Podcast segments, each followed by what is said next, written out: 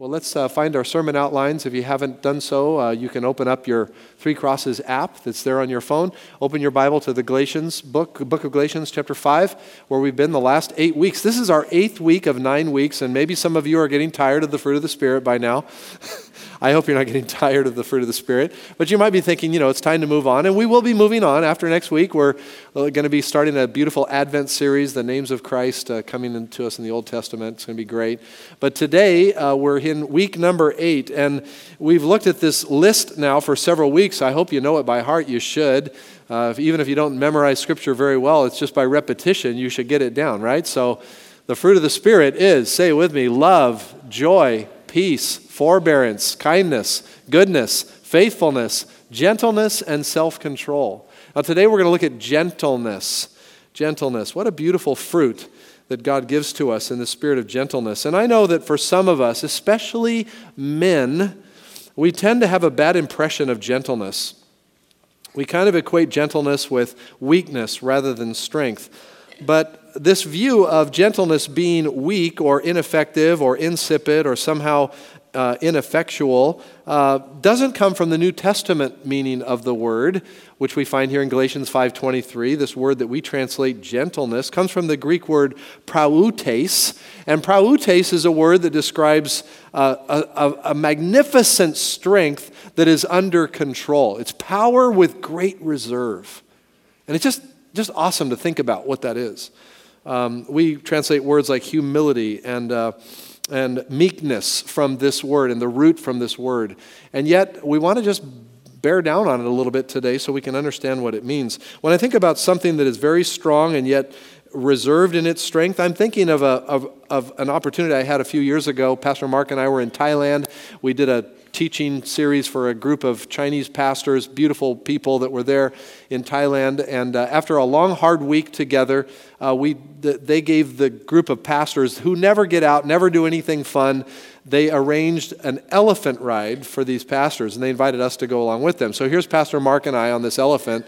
And uh, I'd never ridden an elephant. I've been around elephants, I've seen them at the zoo, but never actually been on one before. And it was just a really unique experience. They were, they're so huge, and yet they're so gentle. Now, not all elephants are gentle, but these elephants were gentle. And as we took off, we went down a little embankment into a river to cross this river, and the, the water was up to the flanks on the elephant. And he just powering right, or she, I don't know what if it was a male or female, just powering right through this. And I thought, wow, this big, huge beast three people on top of it, and it's just like it could have thrown us off, squished us like a bug if it wanted to, but just so gentle. We get to the other side, go up the little ravine, up onto the roadway, and now we're making our way back to where we started. And the elephants in front of us, I can see they're picking up their pace a little bit. And they're so, I felt like I was riding on a pillow, like a cloud. It was just so beautiful. And when I, we got back, I thought, this elephant just loves me so much. I realized it didn't really love me. It wanted me to bring me back so I could buy some bananas to feed it at the little place where we all got on board.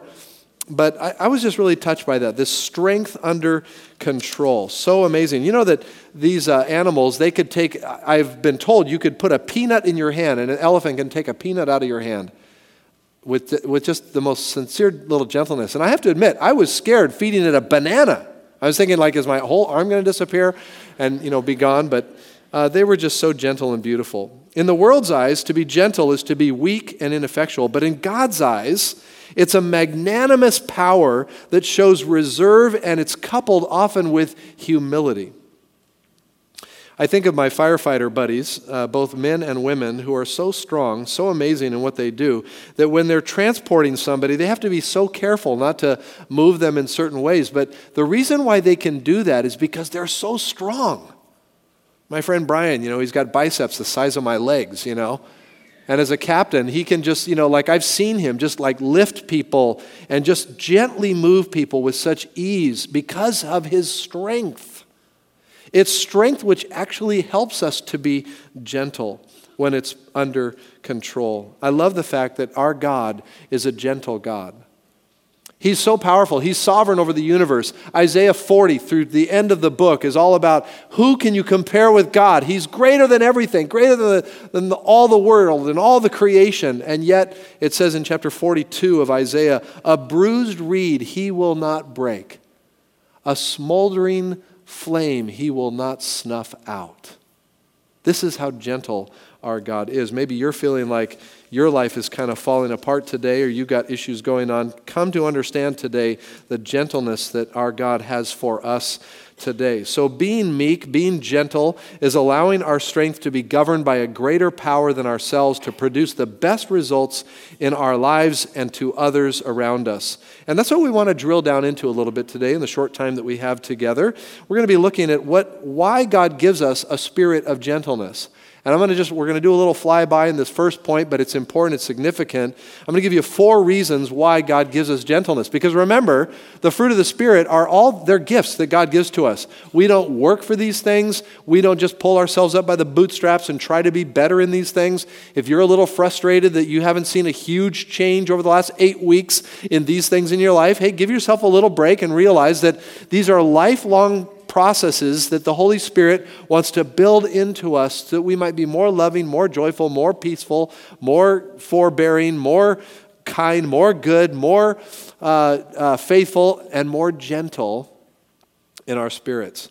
Why do we need gentleness? Why does God give it to us? Well, number one, because this is the way we respond to God appropriately. We need to respond to God appropriately, and it takes gentleness to do that. I'm going to use another word that's going to connect with gentleness. You'll see how it works in a minute, but it's the word submission. Submission is a big part of how all of us come to God. We must come with a submissive spirit, submissive attitude, and we can't come submissively without a spirit of gentleness. Submission really is, in a way, a spirit of gentleness. And let me just back this off and show you our whole Christian life in, a, in a, just a quick fly through. First of all, to get saved, to be in a saving relationship with the God of the universe, we must come gently. We must come with a spirit of submission in our lives. We submit to God in order to be saved. An illustration of this comes to us in Luke chapter 18, where Jesus tells a story. And you can turn in your Bibles there. I'm going to have you move around a little bit here quickly. If you have your own Bible, you should turn there. Luke chapter 18, Jesus tells a story to some who are confident in their own righteousness and look down on everyone else. Now, that's a person that is the opposite of being gentle. Person that looks down on everybody, person that feels like they're the greatest and they've arrived and all this. So Jesus tells this story, and he says, verse 10 Two men went up to the temple to pray, one a Pharisee, the other a tax collector. The Pharisee stood by himself and prayed, God, I thank you that I'm not like other people, robbers, evildoers, adulterers, or even like this tax collector. I fast twice a week and give a tenth of all that I get. But the tax collector stood at a distance. He would not even look up to heaven, but beat his breast and said, God, have mercy on me, a sinner. I tell you that this man, Jesus is speaking, rather than the other, went home justified before God. For all those who exalt themselves will be humbled, and those who humble themselves will be exalted. Now, that word humbled there comes from the root word uh, uh, that we find here in Galatians chapter 5, prautes. This is a word that describes a humility that comes to our life. And so Jesus is saying we can't have a saving relationship with the living God until we have come to a place of realizing that we are not first. We, we don't bring anything. We've got nothing, but God is everything to us. We come broken, and God meets us in this moment. We come realizing that we have nothing to give to God, and He supplies everything that we need from Him. So even our salvation is based on the fact that we come in humility, we come in a spirit of need. Secondly, we, the, we submit to God in order to obey his commands. If you're there in your Bible, go to the book of Galatians, uh, excuse me, the book of James, please. Almost all the way to the end of the New Testament, past the book of Hebrews, right there in the book of James, chapter 1, verse 21. And James, the brother of our Lord Jesus, he had this to say he said, Therefore, get rid of all moral filth and the evil that so, is so prevalent, and humbly accept the word planted in you, which can save you. So here he's talking, he's saying, to obey the Lord, to have the word implanted in us, is to obey the Lord. So we need to submit to God in order to obey his commandments. And that submission is based on a spirit of humility. When we say yes to God, we, we are confessing that we need Him. And we are, whenever we say yes to God, we're, we're demonstrating a gentleness to God. You know, when we come in here, we, we often, when we sing songs of worship, we raise our hands, right? And, and not all of us do. Some of us are not comfortable, you know, expression, bodily expressions in worship. But I always kind of gently remind people that, hey, it's okay. It's okay to use your, you know, expressiveness to say you love God. And when you raise your hands, if you do, you're saying one of two things. Probably you're saying one, you, you know, you're adoring God. It's almost like you want to be caught up in his embrace. Uh, or you're saying, God, I submit to you, like I'm, I'm surrendering. And it's, it's interesting that raising of the arms is kind of a universal symbol of, of you know, uh, surrender, right? So I'm thinking of a friend of mine who told me, you know, like, well, I'm not into physical, you know, expressions of worship. But then we were at a warrior game, and the guy's going crazy, you know. I'm going, wait a minute, there's something wrong here. So somehow we we don't, you know, connect the dots with that. But really, what we're doing in these expressions is that we're just honoring God, and we're saying, God, I surrender. That's the point. So I was teaching our kids, our kids, my wife and I, when the kids were real little, I was talking to them, it's okay, you know, you can raise your hands when you praise, when you worship the Lord. And we were sort of in a little week where we were talking about that. And we're down in Hayward, and we're coming up A Street off a foothill, and there was a bunch of police cars had pulled this guy over, I guess, and there was a guy outside the car like this.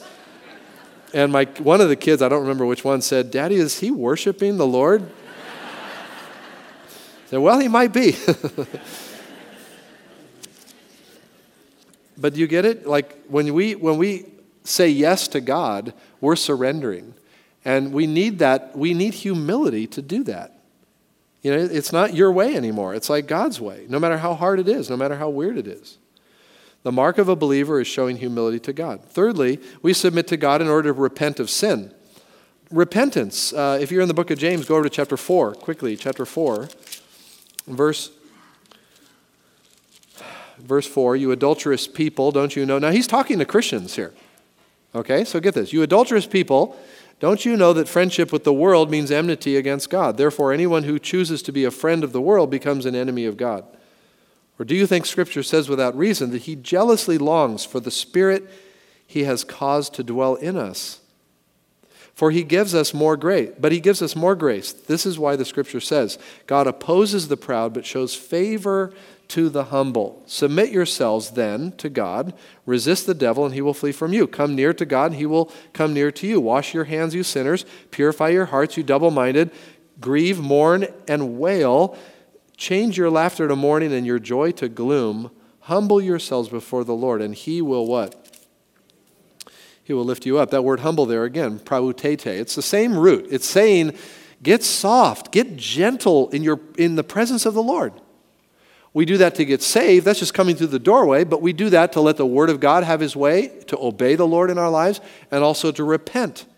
There's even another thing that I find from the Scripture, and that is that we submit to God facing trials and hardships. Uh, submission is important when we come through problems in our lives. And I'm thinking of all the people that have had problems this week illnesses, accidents, job changes, someone's betrayal against us, theft, loss, death. I mean, the list goes on and on. But because we know Romans 8:28 that says, "Well, we know that God causes all things to work together for good to those who are called according to his name, who love him and called according to his name." So the beautiful thing is is that we can, we can rest, we can be gentle before God. We don't rage. We say, God, you must have an intention to bring out good out of this in my life to make me more like you, so more glory will go to you. So we can rest even in trials and problems and circumstances in our lives because of God's promise that He's going to work these things out in our lives as followers of Christ. And so that's, that's a, a form of gentleness before the Lord. So submission to get saved, submission to obey the word, a submission to repent, and submission in the, in the face of trials and problems in our lives. So let's move to the second reason why God may give us gentleness, and that is not only because it's the appropriate way to respond to God, but secondly, because if we're going to represent Jesus to the world, we need to be like him. And he was gentle. I love the beautiful invitation that Jesus gives to us in Matthew 11 28. Let's read it out loud together. We'll put it on the screen. Come to me, all who are weary and burdened, and I will give you rest. Take my yoke upon you and learn from me, for I am gentle and humble in heart, and you will find rest for your souls. For my yoke is easy and my burden is light. Don't you love that about Jesus? He's so gentle. In Matthew 21, he, there's a quotation from Zechariah, the Old Testament prophet, that talked about how the Messiah would come riding on a donkey, riding on the colt, a foal of a donkey. And we say we see here in Matthew 21, say to daughter Zion, see your king comes to you gentle and riding on a donkey and on a colt, the foal of a donkey. This is a picture of Jesus' gentleness. He didn't come with a sword, he came in gentleness and love. Now, that doesn't diminish, listen carefully. That does not diminish the strength and the power of Jesus Christ, right? If you read the whole Bible and you come to the end of Revelation, you find that Jesus is coming back to judge the world and all wickedness and all the chatter and all the, you know, rant and rhetoric of, of sinful people who have thrown up their fist before God and said, leave us alone and do, we do our own thing. God is going to come back and just, you know, uh, bring justice and, and his wrath on all of that, that all of the people that have rejected and, and turned his way, turned away from him. So his wrath, his power, his magnificence is not magnificence is not diminished at all because he's a gentle savior. He's giving us a reminder that this is the time now, like Paul says, today is the day of salvation. Don't wait another minute. Come to Christ. Give your life to Jesus. He's a gentle Savior waiting to receive you. But if you reject Him, like we learned last week, if you deny Him, if you disown Him, He will disown you. But if we know Him, even when we're faithless, He remains faithful, right? You've been thinking about that this week? God is so good. I love what Paul says in Philippians 2 about Jesus. He says, Who being very nature God did not consider equality with God something to be used to his own advantage. Rather, he made himself nothing by taking the very nature of a servant, being made in human likeness, and being found in appearance as a man. He humbled himself, becoming obedient to death, even death on a cross. I think of the beautiful gentleness that Jesus demonstrated to the woman in John 8 that was caught in the act of adultery. And you know, the whole thing was just a setup. I mean, yeah, she was caught in the act, but there were people that set the whole thing up. And they were just trying to trap Jesus, get him to say the wrong thing. Is he going to come down on the law of Moses? Or is he going to let the law of Moses go? You know, what's he going to do? And Jesus so beautifully, masterfully shows his gentleness both to this woman and even to the, her accusers. I sat down with someone recently going through a really hard divorce someone that loves God with all his heart. He's involved in ministry and it's just tearing him up. But when I met with him just a while back, I said, "You know, how you doing?" And he said, this, these were his words, and I thought it was so beautiful. He said, Jesus has been so gentle with me through this whole process. I thought, that's so great. That's exactly what all of us need to remember that when we're in this tough situation, Jesus loves to be gentle with his kids. And we're going to learn in just a couple minutes how that happens, actually. It happens throughout the body of Christ. We're, we're his instruments. But I think the contrast between Jesus and, you know, the rhetoric of our culture, politicians, people that have power, people that want to wield their strength and their words and their, you know, magnificence. And I think, man, you know, Jesus is so unlike all of that, so humble, so meek. And if we're going to represent Jesus in our culture and our world, so we need to represent meekness, which is not weakness. Have your conviction, be persuaded of the truth, but come across as gentle. Just, you know, I, think of the proverb that says, a gentle answer turns away wrath, right? I mean, it's like, there's just something about, you know, people that are all up in your face and upset or the rhetoric of our culture and how if we just, you know, we can de escalate things with how we respond to people. Which brings me to the third thing, and that is we not only need uh, gentleness to respond to God appropriately, also to reflect Jesus to our world, but we also need gentleness for the church to be healthy. For the church to be healthy. Now let's talk about us, all of us here for a second. Churches that are healthy have a high coefficient of members that are simply gentle with each other. I want to take a minute and just kind of uh, honor our church because I, I, love how gentle our church is. I, I meet people all the time that say things like, I feel so loved here, I feel so cared for here. And, and it's just a vibe that's here. And, I, and that's, let's, let's give all glory to God for that because there's a lot of churches where, where that vibe doesn't happen, you know, where there's a sense of tension and there's leaders and people that are kind of upset at each other and there's kind of this uptightness that's going on. And that's sad because the, spirit, the fruit of the Spirit is the opposite of all that.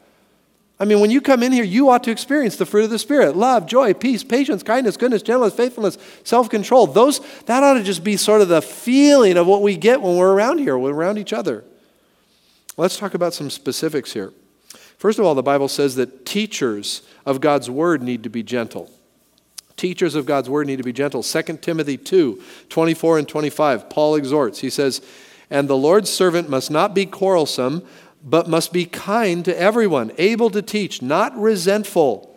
Opponents must be gently instructed in the hope that God will grant them repentance, leading them to the knowledge of the truth, so that they will come to their senses and escape the trap of the devil. That's, that's something for me as a teacher. I should be gentle. Like, what if I wasn't gentle? Like, I could shout at people. You know, the cell phone goes off and it doesn't shut up. You know, I say, Who's got the cell phone that's ringing? Would you just shut the thing? You know, like I could do that, right? And sometimes I've actually wanted to do that. But that wouldn't be very gentle, would it? I mean, that, you'd be kind of, whoa, what happened to Pastor Larry today? You know? You know, like, what if I just shouted at people that I didn't like or think, you know, I've got, I've got pet peeves as a pastor, I can admit it. I've got things that bug me, but I got to, wait a minute, am I going to treat this person with gentleness or am I going to be like, eh, you know? And so uh, that, I'm responsible. This is my instruction from the Word of God if I'm a teacher. And I'm not the only teacher, there's lots of teachers in our church. And so this should be what we should gently instruct. Even the people that oppose us, gentleness. It's needed as a character trait among the elders of the church, number two. 1 Timothy 3, verse 3, Paul writes, Now to the, overse- the overseer is to be above reproach, not given uh, to drunkenness. Boy, that's good. Okay. And not violent, but gentle, not quarrelsome. So, elders, and I'm grateful for the elders of our church. They have been, you know, even, you know, we've had a lot of wrestling through this whole transition period and, you know, trying to discern God's will and timing. And I'm just so grateful for our elders that have treated this whole thing with such gentleness. They've treated me with gentleness. They've, they've loved on Pastor Danny, and, and it's just been a beautiful reminder to me. And I'm grateful that, for the fact that our elders uh, are this way. But I've, I've been around and seen churches where elders are some kind, sometimes kind of the strong you know, arms. And, and that doesn't mean we shouldn't have conviction. Don't misunderstand. I'm not saying that our elders are gentle in the fact that they don't care about doctrinal purity or they don't care about holiness or they don't care about church discipline or anything like that. I'm not saying that.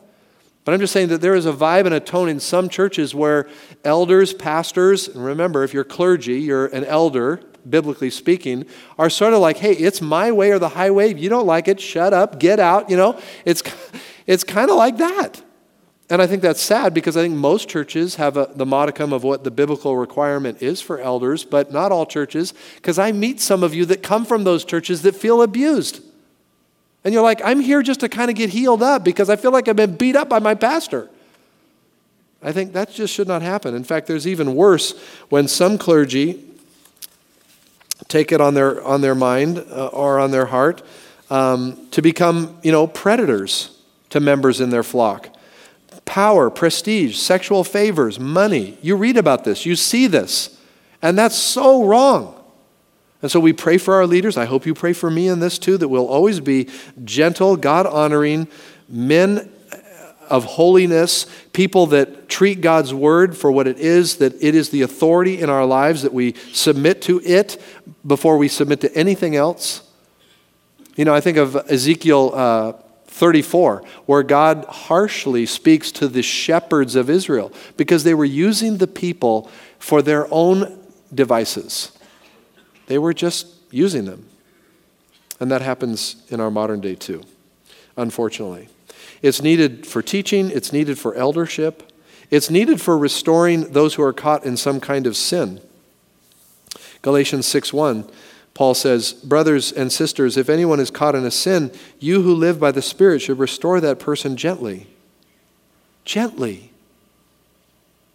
I have a, a, dear friend who I've known for as long as he's been in ministry, and he's got a huge ministry, and God has really blessed him. But he had a moral failure, and uh, you know there were a lot of pastor friends that reached out to him, and he just kind of went underground, went undercover, so to speak. But there was a family, a, a couple that belonged to our church uh, who used to belong to our church, who now live out in the valley, and, and they had connection with him in, in the past. And they somehow found favor to connect with him. And I've just been continuing to hear beautiful stories of how their gentleness is restoring this man, not to a public ministry, but restoring his heart, restoring his life, restoring the fact that um, God is not finished with him yet, that God still has a plan to work out in his life. And I'm grateful for people that just, you know, because there could have been a lot of people say, you know, that guy deserves all the, you know, I hope his marriage breaks up. I hope everything goes wrong in his life because look at what he did. But what does the Bible say? You who are spiritual, restore such a one, what? Gently. In fact, it says, looking to yourself, knowing that, you know, if you become the judge, you're probably the, the next one. So just be gentle. And then, even from a membership standpoint, Number four, if you're taking notes, it's needed among the membership of the body. Paul says to the Philippians, he says, Make sure your gentleness is evident to all. You know, there should be a reputation of gentleness in the body of Christ.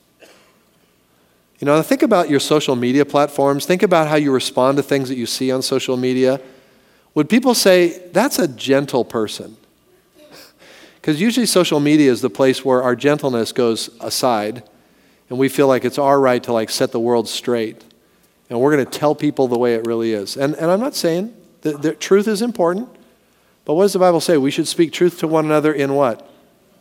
In love. So there should be grace, love undergirding anything. If we have to say something hard to somebody, it should be so bathed in love and so carefully delivered so as a, a, a fragile vessel would not break and shatter on the ground. And so I'm exhorting us, and I'm also thanking God for three crosses. That is a place where there is a modicum of gentleness in this, in this body. And I want to just say, hey, we've got, we've got a, a, a sense of it. Let's keep going with it. And let's continue to show people out there that this is a safe place. We can be ourselves uh, and we can let the Spirit of God use His word and our exhortation and admonishment to one another. And if it has to be hard truth that we give to one another, we do it with such a spirit of gentleness and love that a person feels cared for, even if it's the hardest thing they've ever heard us say, uh, said to them. Which really brings me to the last thing, and we're out of time. But we need gentleness when responding to the seeker or skeptic about our faith. Now let's just remember what Peter told his listeners in 1 Peter 3:15 he says, "But in your hearts revere Christ as Lord, always being prepared to give an answer to anyone who asks you to give the reason for the hope that is you that is in you." But do this with gentleness and respect. And I love the fact it just kind of comes out in scripture. Do this with prautes. Do this with a spirit of love.